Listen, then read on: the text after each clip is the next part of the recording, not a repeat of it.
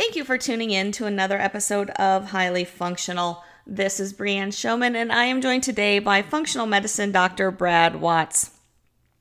Brad and I had a fascinating conversation today all about simple lifestyle changes that we can do to improve our health, decrease the risk of these chronic diseases that we end up with, improve our performance, improve our hormone levels, even, yes, those testosterone levels, and ultimately create more resilient, robust humans in ourselves. I think every single person listening to this can find some very valuable information in what Brad has to share. So let's tune in. Brad, thank you for joining me today. How are you? I am doing very well, and I'm glad to be here. So you're welcome. well, awesome. I'm excited to get you on here. We had a good conversation on the phone. I learned a lot about what you do, how you got to where you are, um, as far as the nutrition direction with things. So, mm-hmm. um, just wanted you to give a little bit of a background because that was not your first direction with things. So, where did you start, and how did you get to what you're doing today? Yeah, absolutely. I started out as a strength and conditioning specialist after college, and um, when I was in the training world for a little while, working with athletes and teams, sports teams, that type of thing. And one of the things that I found out is is that some people can lose weight and some people can't, even though they put in the same amount of work. And that was interesting to me. So I went the natural route after that. I went to chiropractic school, learned all the biomechanics and all that kind of stuff. But more importantly, I got hooked on nutrition near the end of my education. And so I've been there for about a decade now in what we call functional medicine or clinical nutrition world. And uh, and it's been fun. It's been a little wild, but it's been fun. Explain. Uh, we get we hear the functional medicine wording a lot with people, but I think a lot of people don't actually know what that is. So, what is functional medicine as it, at its core? Absolutely. What what functional medicine is is a way of looking at the body. It's just a way of relating to health and healing. And so instead of being concerned with a diagnosis like diabetes, let's say, I want to know why is diabetes there more than I want to talk about diabetes, right? Diabetes is the result. I want to know why. Sometimes it's inflammation, sometimes it's an infection, sometimes it's a combination of both. And, um, and it's ultimately about diagnostics, understanding the why, and then being able to handle those, those issues that are building toward the diagnosis. Awesome.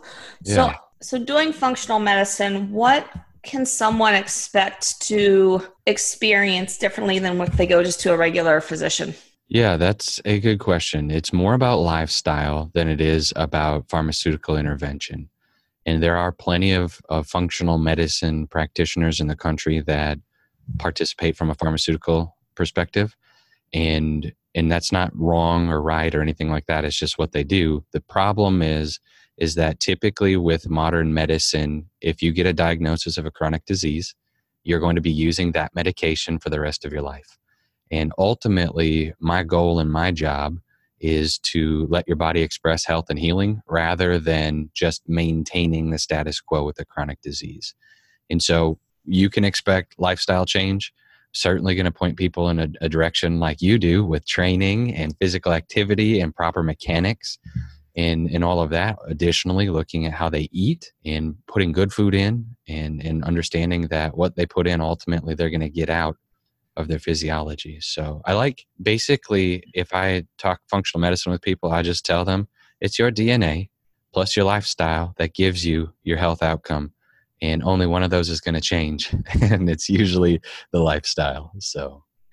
Absolutely. How much does lifestyle play into hormones? And then how much do those hormones play into a lot of these chronic diseases that we deal with? Um, they are like cousins. And and i say that because uh, they're so interrelated that to separate hormones from lifestyle hormone expression from lifestyle or chronic disease expression from lifestyle would be ultimately wrong. And what's interesting is that in the 80s we didn't know any of this stuff, right? You got a couple of people that are like the rogue doctors in the 80s, and they start talking about, well, what you eat actually determines your hormone expression, and your hormones are going to ultimately point you toward or away from chronic disease. And all of those people, they got ridiculed like crazy in the 80s. And then in the 90s, you start to wake up to it. And now, almost every doctor in America understands that your lifestyle is going to help or hurt the level of hormone that you produce. So, like for diabetes, just an interesting one. It's easy. There's so many people that have diabetes in the United States today. But if all you eat are potato chips and rice, you are going to have higher levels levels of insulin, and it's a fat storing hormone. In the long run, that insulin you're going to become resistant to it, and uh, and it's irritating. It's a very damaging hormone in high concentrations to the body. And so, if we look at like health and fitness industry, you got this thing right now where a lot of people are trying to take testosterone boosters or use testosterone itself, which there's a time and place for it. But one of the things that you find is is that you can also become resistant to testosterone, and so you feel like you have a lack of testosterone, even though you have twice as much as a normal human being, and uh, and you continue to crave and need more and more, and we end up storing this stuff, and uh, and hormones specifically, they're made out of fat, right? They have a cholesterol backbone, and and usually if we don't process these hormones and we store them, you're storing them in a fat cell. So just like a water balloon, you put more water in it, right? It gets bigger. The same thing with a fat cell and so, as you look at some of these chronic diseases that are fat storing issues, almost all of them are related to hormone concentration. What you said led me in a couple of different directions. The first one I want to address is so these store in in our fat cells, what happens to with people who are on these like they're still stuck in this kind of low fat diet fad where like fat eating fat scares them. Um, mm-hmm. What happens to those people when they kind of avoid those fats? absolutely uh, decimates their metabolism and the reason is is that in order for you to be able to have proper liver detoxification or like let's say you're drinking water and you don't know what's in your water right? It's not just h2o there's a bunch of other trash in it but you have to be able to get rid of the excess content. Maybe it's chlorine maybe it's rat poison which you find a lot out in the, the countryside. But the point is is that you can't detoxify if you don't have fat in your diet. And the reason is that your body will process through the liver all of these these things you're trying to get rid of right? These toxic elements and you have to turn them into bile in order to get rid of them. Your body will not create bile appropriately if you don't eat dietary fat. Fat in your diet is like a magnet for bile. If there's no fat in your belly not on your belly but in your belly if there's no fat in your belly from your diet, you are not pulling bile out of the liver, which means that you are not detoxing. So if you can't detox, all of that stuff is going to end up getting stored in your fat cell, which is one of the reasons why we have fat cells that they're not just fat, it's fat plus all the other trash that your body's storing because it can't get rid of. You turn into like a storage facility, and ultimately, dietary fat is the exit strategy for all of that stored garbage in your fat cells. So when you don't eat dietary fat, you're really doing yourself a disservice at detoxification number 1, but then number 2, you become this this massive storage facility and everybody's like, "Well, you should just eat less and exercise more, right? You should just work harder, you lazy you lazy doctor, right?" And and it's not really about that. It's about smarter and not harder. It's about working with your physiology, not just like abusing it and telling it what to do. Perfect.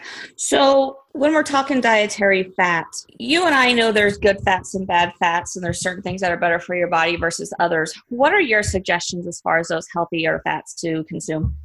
Yeah, well, I'm a big proponent of a fat based diet in the right situation for people. And and so if you have diabetes and all you do is eat fat, you're going to create a problem, right? However, if you don't have diabetes, if you are quote unquote metabolism normal, just slightly overweight, or maybe you're an athlete or something like that, if you do a fat based diet, I would appreciate if 60 to 70% of your dietary fats are coming from plants. So that means things like avocado and coconut, etc. And being able to to do that is going to give you a leg up uh, with your metabolism number one. But then number two you're going to have an opportunity to eat meat fats. Like I, i'm a big uh, steak lover. I like that right? I'll eat the gristly part of a steak. But if you live on the gristly part of a steak that's also a problem right? So balance. So 60 to 70% plant fats would be ideal. And then 30% or so 40 uh, 30 to 40% you can have animal fat as well. And it's got to be clean stuff. So, like, you know, grass fed stuff ideally. Otherwise, you're just eating the hormone that the, the animal ate as well. And I'm glad you pointed that out because there is a huge difference when we're talking about the fat profiles of organic grass fed versus farm raised animals right. and that sort of thing. So that's a great thing to to really point out to people. Let's talk about the testosterone a little bit because um, we're dealing dealing with athlete or non athlete. Testosterone mm-hmm. obviously is an important hormone, um, but we're talking about athletes and building muscle. It's very important. If someone thinks they have low T's because their body's not storing it right, processing it right, etc., what are some things that they should be looking for nutrition wise lifestyle wise in order to make adjustments there yeah good question the the thing with testosterone is is that uh, when it's low it's usually low in a male for or a female for a protective mechanism purposes right so testosterone is a metabolic hormone which means that it helps you burn calories. You're going to add muscle mass, all the stuff that's associated with it. But when it's low, your brain is super intelligent and your brain is allowing it to be low for a reason. And so that's the, the message that I would have first and foremost is is if somebody thinks they have low testosterone, the question would be is why? Why? It's not just that your body is breaking down and, and you're destroying it, right? It's it's doing it for a reason. So here's what basically happens. When you eat food and you breathe in oxygen your body mashes the two together and gives you some energy production called atp one of the side effects of that is inflammation that creation process. A side effect is inflammation. When that inflammation starts to pile up and you can't vacuum it up quick enough your brain would rather be sluggish and tired than dead. And so what happens is is your brain down regulates or it slows down metabolism so that you're not creating so much inflammation anymore. And and so what that basically will happen, your thyroid oftentimes will get down regulated, testosterone will be down regulated, growth hormone profiles change. And so you become a softer, more sluggish version of yourself. And and that's not something that needs to stay that way. So usually what happens is is athletes are like, "Oh, my my T is low. I have low T. I know it." I know it. And and they're either overtraining or eating crappy food, uh, and and that leads them down this road toward down regulating their testosterone. And so what happens is is they go to the doctor, they look at their testosterone profile, and the doctor says, "You have low T." Yeah, you have low T, but then nobody ever asks why. They just assume, well, it's because you're 35 now, and, and you know your testosterone's lower than when you were 18. And well, that's true, but the question is, is why? It doesn't need to be that way. And typically, it's that buildup of inflammation. That build, it's called reactive oxygen species. It's that buildup of ROS inside of the cell that turns off your testosterone production.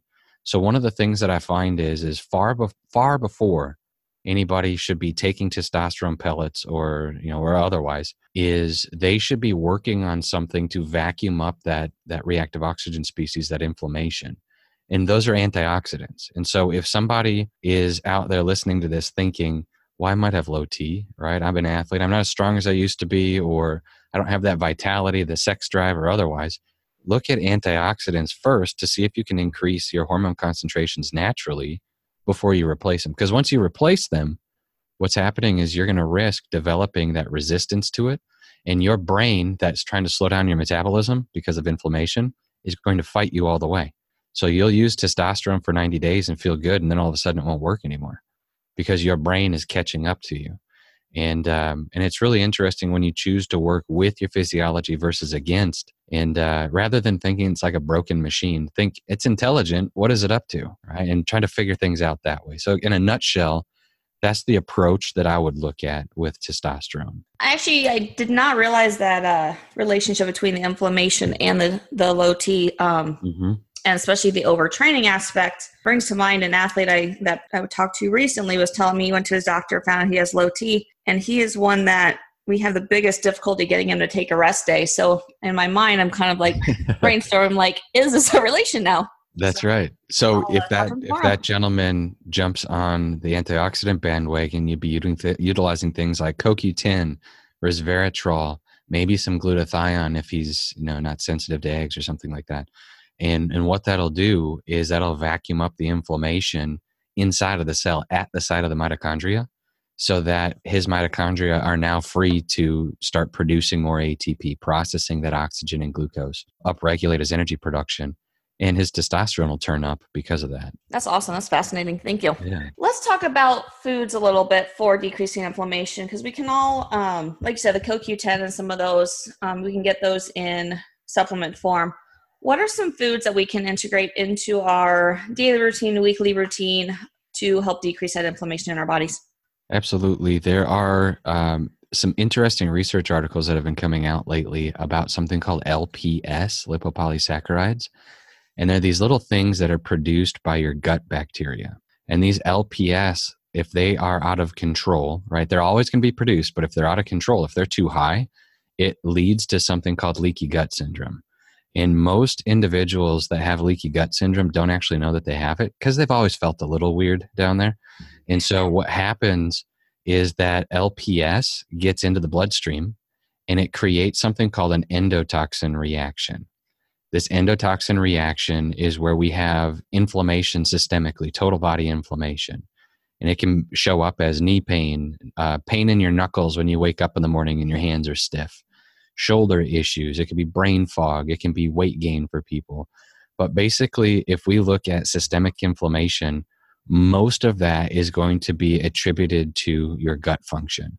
And really, what the, the research has been saying is, is that if you want to control your gut function, or the inflammation produced by the bacteria in your gut, you can't eat a carbohydrate rich diet. You can't do it. And the reason is is that we create a, a super form of lipopolysaccharides when we eat a lot of sugar or simple carbohydrates.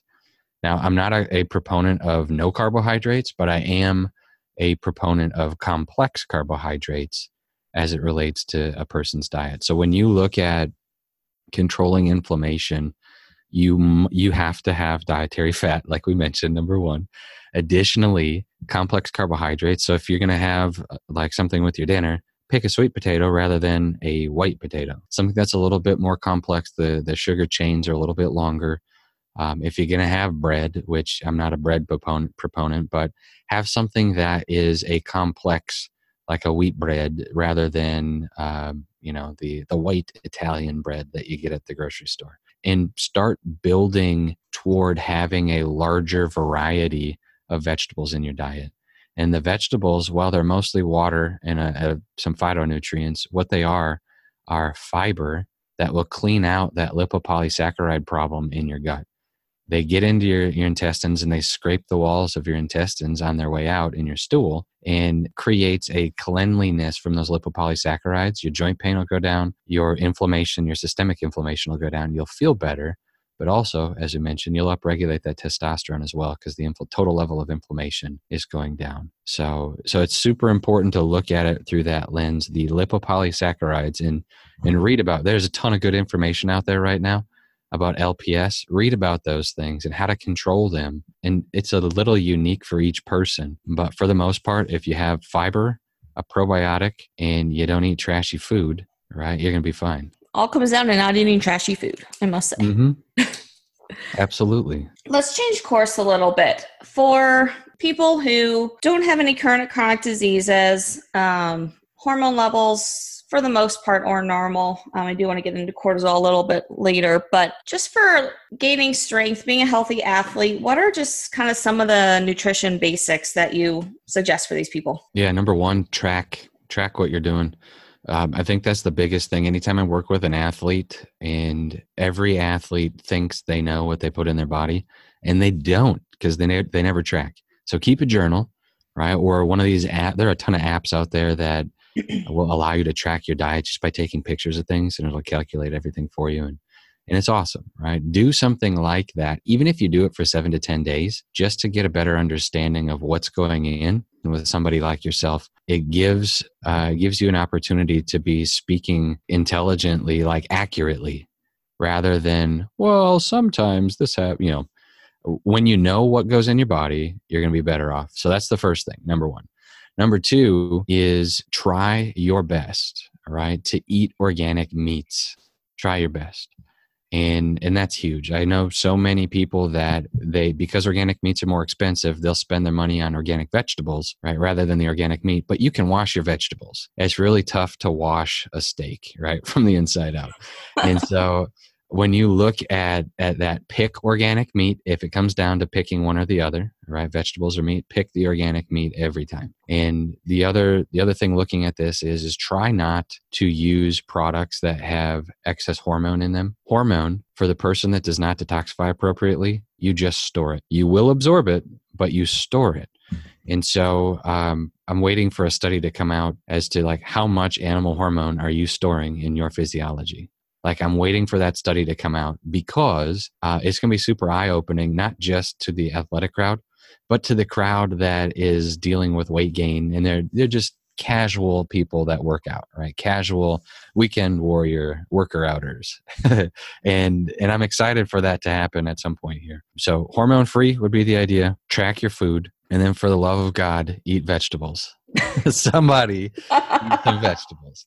So it doesn't need to be a ton, right? It doesn't need to be a ton. But if you expose yourself to vegetables on a frequent basis, twice a day, that's going to be more than most athletes do. Here are some of the benefits that you're going to be experiencing. Number one, increased oxygen delivery to the specific cells that need it. So if you're doing squats, your quads are going to get that oxygen. If we're talking about a cardiovascular workout, your heart and your lungs are going to be working at a better capacity because you have a, a different oxygen delivery rate, specifically because you're eating vegetables and not being, you know, knucklehead.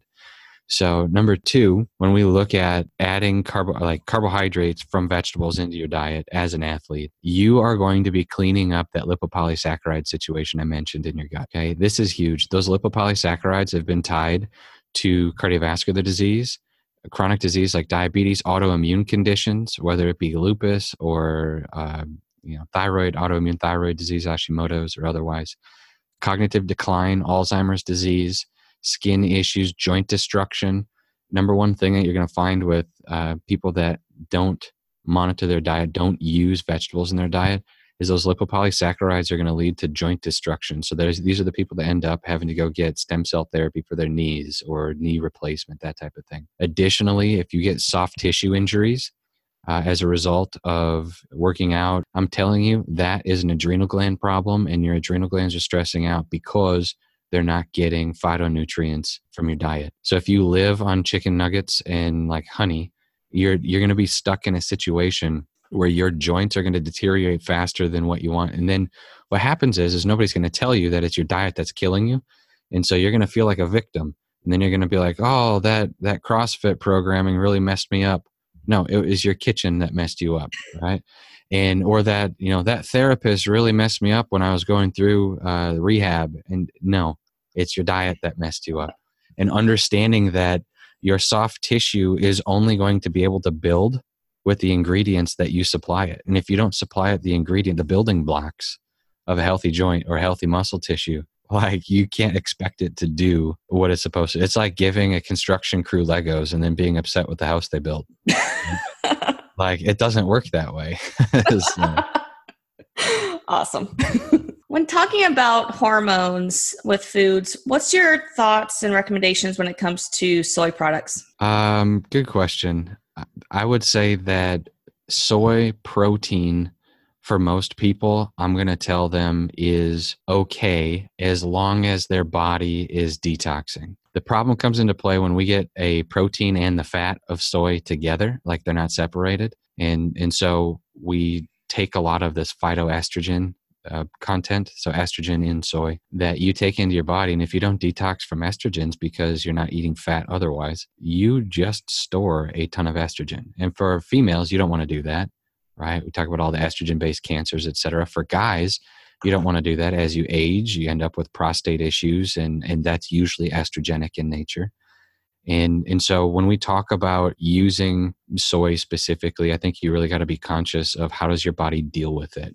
So one of the big misconceptions in the health industry right now is is that a food is good for fill in the blank right like oh this is good for energy or this is good for weight loss well for who is the question right? For who? Mm-hmm. and and so when you look at your own physiology your own health if you've been drinking soy milk and you can't lose weight probably get rid of the soy milk. If you've been eating soy product or drink like having soy protein and and you're trying to move your health in the right direction but you can't just you just can't get over the hump change the product right? Find something that doesn't have hormone in it. Find something that you know isn't subsidized by the government. That's a good rule of thumb by the way just in natural health care if something's subsidized by the government, typically I'm going to look at that as well, how come there's not enough consumer demand in order to take care of that industry, right? If it has to be subsidized, my question is, is why? And, and so ultimately organizing it, consumer demand typically follows science. And so once the science is there and consumer demand matches it, usually an industry is born the science is is not in favor of giving little kids soy product for like a decade and then wondering why they're obese and don't feel well, which is what the case is, then you know I probably go a different route. So I'm not opposed to soy as long as your body is is okay with detoxification. Cool, that makes sense. Let's go back to the adrenal stuff a little bit. So she's mentioned as far as a sign of having adrenal issues, adrenal dysfunction, whatever you want to call it, is frequent injuries. What are some other things people can look out for that their adrenals might be an issue and there needs to be some sort of nutrition changes to address that? Absolutely. All right. So this is a message to all you CrossFitters out there, right? When you're laying on the floor and you stand up real quick and your blood pressure drops and you get a little like you see the stars, right? It's called. yeah, you laughing because you know what I'm talking about, right? what happens is when we, we get this, it's called orthostatic hypotension, right? When you stand up and all the blood drains out of your head and you kind of like the curtains come down a little bit, that's not normal. That's an adrenal gland situation that um, if it happens all the time, your adrenals are probably in need of some love. If it happens only when you, you know, right after you're working out, that's something that's a little bit more normal because of the demand you've placed on them, and then they'll catch up in their production of hormone. But orthostatic hypotension is a, a response where your, your adrenal glands are supposed to create a, a trigger where epinephrine or adrenaline is released and it squeezes your arteries so that we can maintain blood pressure right so that in a rudimentary expression that's what it looks like and and so what we want is we want you to have normal blood pressure all the time not just when you're laying down right and so when you sit up or stand up real quick and the blood drains out of your head that's a sign that you should probably look at your adrenal glands. I'm not telling you to stop working out, I'm telling you to probably rehab them a little bit. How you rehab them with things that are called adaptogens. And there's specific herbs that you can find in the marketplace. There are a ton of companies that have this stuff. But adaptogens, what they do is they will promote proper function of your uh, adrenal hormone output. So if you have high function, they'll lower it. If you have low function, they raise it. It's one of the few things in nature that will do whatever is needed. So kind of cool there. Additionally, there's a structure in your brain called the hippocampus that helps regulate uh, how your adrenals produce hormone. And that hippocampus responds very well to normal sleep patterns. Number one, uh, I would say that's probably the biggest killer of adrenal function in the United States today. And then additionally, that hippocampus responds to movement. So if you're somebody that's stuck in an office cubicle all day, your adrenal glands they are not going to like you uh, after you know two or three months of that and so being able to get up and move and and get out and exercise or go for a walk something that is not even demanding from a metabolic scenario is going to be the best type of exercise for your adrenal glands. Um, additionally, rest days, man, you got to have a rest day. And if you're constantly grinding, like that's the thing right? Is is we get like this sense of reward or accomplishment out of the grind and being able to say yeah 10 days in a row i'm on it right now 10 days. Or being able to say uh, yeah my last day off can't remember my last day off. And like there's something socially rewarding to talk about that. But I'm telling you, your adrenal glands are going to be shriveled little raisins at some point, and um, and you got to take care of those guys. So um, I just want to note also, there's a thing in the fitness world right now and in natural healthcare where people are talking about adrenal fatigue, and adrenal fatigue is super rare. Like last year, I bet I looked at 5,000 cases and I maybe have seen adrenal fatigue. I can count them on both hands here, less than 10 cases out of 5,000. And, and the reason is is that adrenal fatigue is a misnomer, right? Uh, the testing that was popular in the 90s, early 2000s, and even up until today, they're telling you, oh, look, your, your cortisol is low, an adrenal hormone. Your cortisol is low. And it's not actually that your cortisol is low, it's that your free cortisol, the cortisol in your bloodstream is low, right? And cortisol is a fat storing, it's like a, a fat based hormone again. Your brain will store excess cortisol in fat cells, right? So just same thing as we talked about testosterone and insulin before. And so what happens is that you look like you have low cortisol and really your brain is trying to protect you from too much cortisol right so too much cortisol looks like leaky gut syndrome chronic inflammation it decreases uh, the integrity of your ligaments and your, your tendons. And so when we look at overtraining um, you feel the effects of low cortisol even though you don't actually have it you're just storing the rest of it. So i just want to throw that out there because low cortisol is actually super rare and um, it's more of a, a hormone sequestering that takes place. And so if you're seeing a functional medicine doctor or a therapist or whatever, I want to make sure that you're, you're looking at things the, the right way there. Awesome. I'm glad, I'm glad you clarified that difference because we do hear that adrenal fatigue, or at least I hear that adrenal fatigue mm-hmm. term quite a bit. And it is definitely different than just having some dysfunction going on. Uh, talking about the cortisol a little bit more, how does sleep affect cortisol levels, or more so, how does lack of sleep affect cortisol levels? Yeah, a lack of sleep is interesting because um, when people have lack of sleep and they're tired when they wake up in the morning, the first thing they reach for is either like, you know, their energy drink or their coffee, that type of thing, or their five hour energy. And what happens is the caffeine in those things and the other nutrients, they stimulate a response that epinephrine or adrenaline is supposed to stimulate for you. Right. So when you have an adrenaline and cortisol are both created in the adrenal gland, and and they tend to mirror each other. Adrenaline is a short term, like a short acting situation, and cortisol is more of a long term hormone. It's a slower acting. And so when we have a, a response where you wake up and you're tired because you only went to bed at 1 a.m., you got up at 5 to go work out or go to work or whatever you're doing, uh, your body does not have the appropriate time frame in order to downregulate your cortisol production and then upregulate your cortisol production. So it's such a slow moving hormone that it requires time.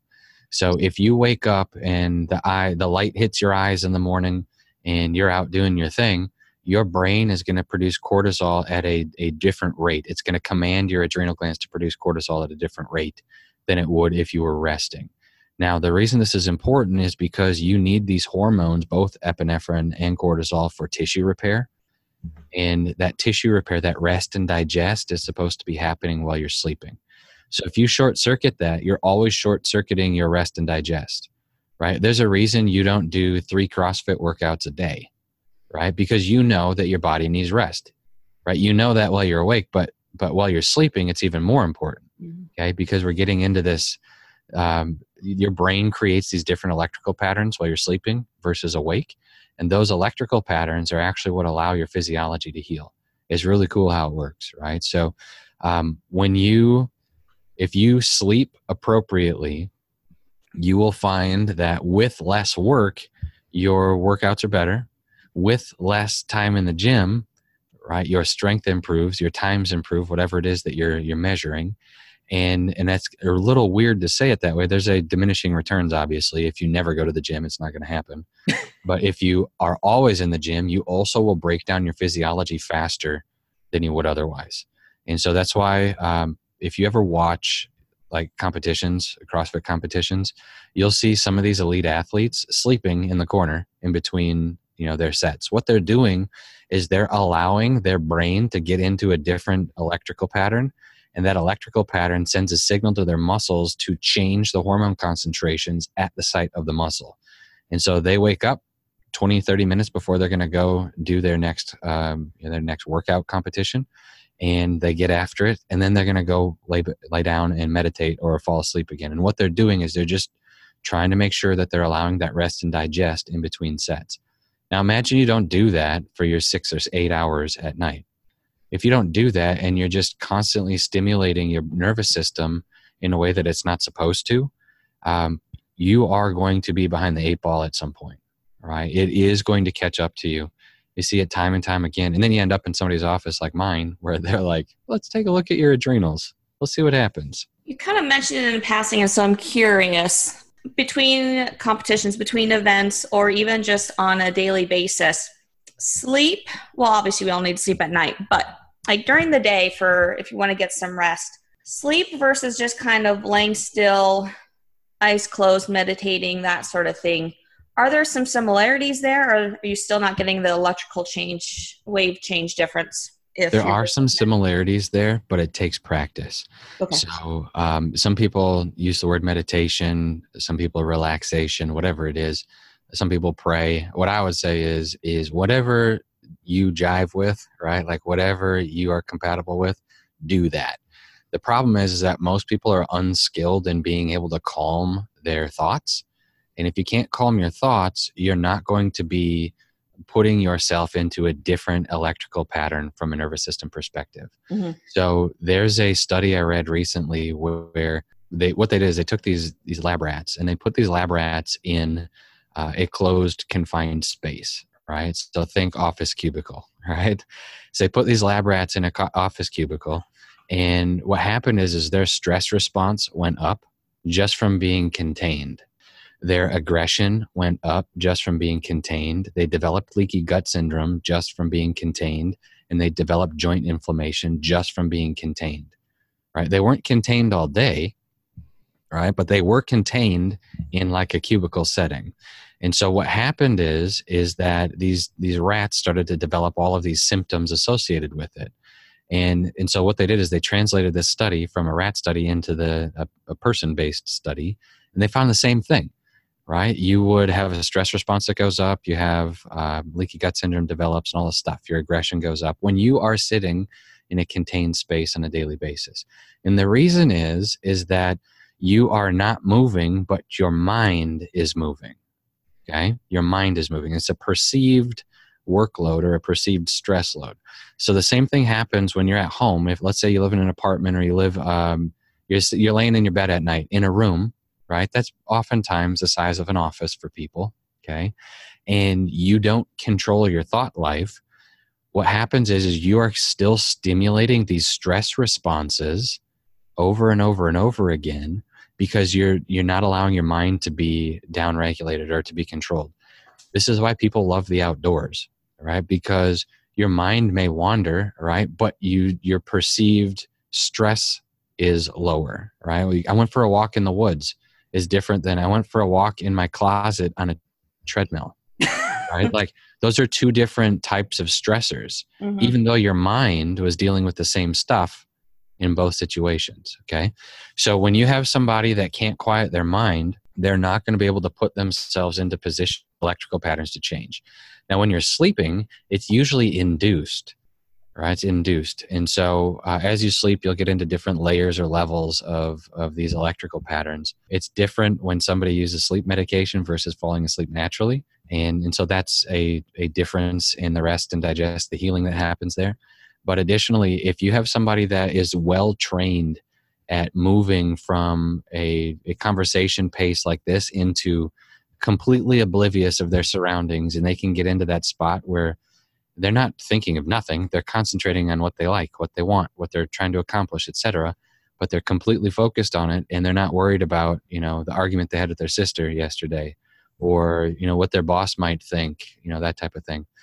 When they're able to calm their mind into a spot um, that allows that electrical change it's a skill that's developed over time and it takes practice and is super annoying but once you're able to develop that skill it's a uh, it's pretty life changing from a stress response perspective. I would agree. Um, I actually probably about the past year and a half I started doing meditation. I initially started just it was like brain breaks during my day, but then really yeah. turned them into more um, meditation type things, and it's been really helpful for me for my function for sure.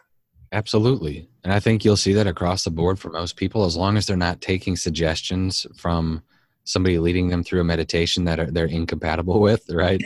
it's it's one of those things that I think is has universal benefit for people. Definitely. I want to go back to the sleep thing a little bit more. Um, just thinking of the people who either have difficulty falling asleep or difficulty staying asleep. What are some uh, tips, whether it's lifestyle changes, nutrition changes that they can do in order to help with either the falling asleep or the deep sleep? Absolutely. The first thing is, and this is going back to it again, control the lipopolysaccharide situation in your gut. That's number one. Number two, water during the day, right? If you can drink close to half your body weight in ounces of water during the day, like if you weigh 200 pounds, try to approach 80 to 100 ounces of water.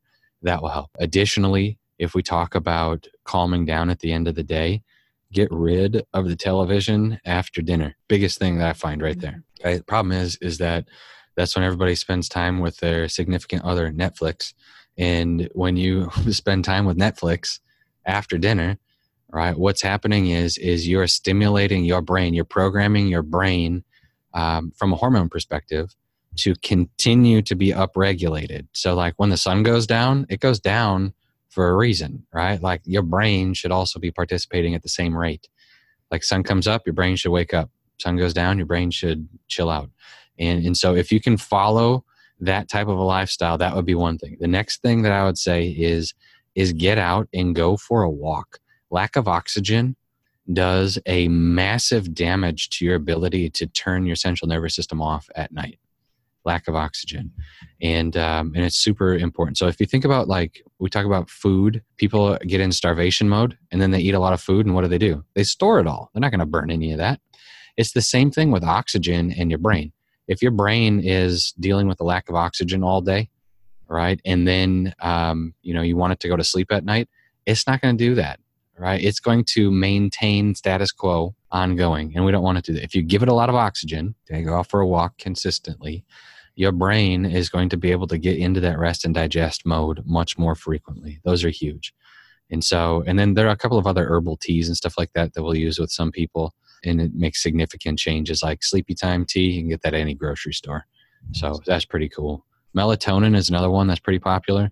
And the problem with melatonin is it's an immune stimulant. So if you genetically, like 40% of the population stimulates their immune system with melatonin and it's a bad thing for you, just got to check it out for yourself, right? What you'll notice is joint pain. Uh, sometimes people develop like clogged ears, like they feel like they have an ear infection, stuff like that, headaches. And it's strictly because your immune system's being stimulated with melatonin. That's interesting. I didn't realize the melatonin effect on the immune system. Well, kind of start wrapping it up um, let's just go like for actually we're going to go two directions with this. For someone dealing with low energy just not feeling right not sure why kind of what are just some simple things they can look as far as their own nutrition and lifestyle that they can start to address on their own maybe without going to a functional medicine person? Right. The two things uh, would be metabolic health and sleep health. Those are the two two top things, right? Because if you come to me with no no diagnosis, that's where you're going to start anyway, right? So you and you can do that at home. Um, sleep health number one is practice turning down your day, winding down all the technology and the stuff right, by seven o'clock. If you want to go to bed by nine thirty or ten, okay, that would be number one. Okay, number two is metabolic health. What about metabolic health? Drink your water get rid of some of the grains in your diet. So if you go grain free for seven to 10 days, you're going to change your life. Okay. You'll change your life. So that means no pastas, no breads, no potatoes, none of this stuff. Okay. No wheat products, no corn. If you do that for seven to 10 days and you literally just eat meat and vegetables, nuts and seeds, and a little fruit, you're going to be golden. Okay. So that's, that's number one. Uh, or from a, a, a dietary perspective, a metabolic hygiene perspective those two things combined i in my estimation will handle for the average person about 60 to 70% of all complaints that you could possibly have okay 60 to 70% and that's a lot right most people don't want to do that because most people are not interested in lifestyle change they're interested in additions to their lifestyle mm-hmm. like i don't want to get rid of netflix i'll just take sleeping medication right or like i don't want to get rid of um, you know beer and pizza, I'll just use some thermogenics from GNC that are going to cause me to have higher metabolism. And so you don't have to get rid of beer and pizza forever. But what you do is if you create habits that are like beer and pizza are an event rather than a habit, like a process. Um, if it's a, a Saturday thing rather than a odd day thing or even day thing, what happens is is you create space for the things you love in your lifestyle without those things wrecking your health and and i think that's a massive step in the right direction for most people. So if you can control the hygiene or the habit situation that's that's where it's at 100% cool. And then for the person who, for the most part, is healthy, thinks they're healthy, doesn't really notice anything crazy going on with their body, what are some things that they should keep an eye out for, or maybe some tests they can do just to kind of see how healthy their body really is? Cognitive function, number one, is I think the biggest sign of physiology change that we don't obey, right? Nobody participates in it. So if you're tired during the day, you will see a physical manifestation of that later on. It might be a blood sugar dysregulation issue, it might be weight gain, it might be, you know, leaky gut syndrome, etc. But if you are tired during the day, that's a warning sign, right? So, cognitive function number one. If you find yourself missing words or find yourself, uh, you know, telling same stories over and over, you know that that's that's a huge issue as well. If you find yourself asking the same people about the same things all the time, like, "Oh, how's how was your grandkids' hockey game?" You know, or like, "How was that race?" And and you're looking at them going, "The race? That was like six months ago. You're asking me about the race still? What in the world?" That person has something going on in their physiology that they're not identifying because usually people don't identify changes in their health until there's a massive problem, until they have a limp, until they can't move their arm above their head, until they have headaches like five days a week instead of three days a week, you know?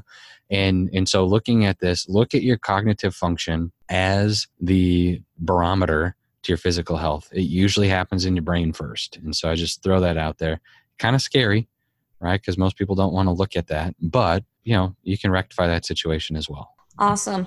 Well, thank you so much. Everything you gave today was very fascinating. And I think a lot of people can pull a lot of good information out of it. Whether they truly want to make changes or not is up to them. But sure. you at least gave some great information on things to start looking at and start addressing in their life that can be simple things to address. If someone wants to get in contact with you or just kind of look into more information that you have, how can they do that? Yeah, a couple of things. You can find me at drbradwatts.com, drbradwatts.com. I'm not currently taking new patients, but I do have a network of providers all over the country if you are interested in a functional medicine doctor. Additionally, um, the Nutrition Hero podcast is something that I put together. And um, we do probably two podcasts a month with different doctors in the industry, providers, etc and pretty fun, fascinating individuals that I get to interview. And it's really, it's been a fun project. So those are the two places that you can find me. Awesome. Well, Brad, thank you so much for your time. I really appreciate you coming on with me today. Absolutely. It was awesome. And you do a great job. So keep doing what you're doing. thank you. And that concludes this episode of Highly Functional. I truly appreciate the time you spend to listen to myself and my colleagues share with you how to become highly functional individuals and how to be highly functional individuals. If you learned great information from this, I would love for you to share it with your friends and help them become highly functioning individuals as well. Until next time, go out and be highly functional.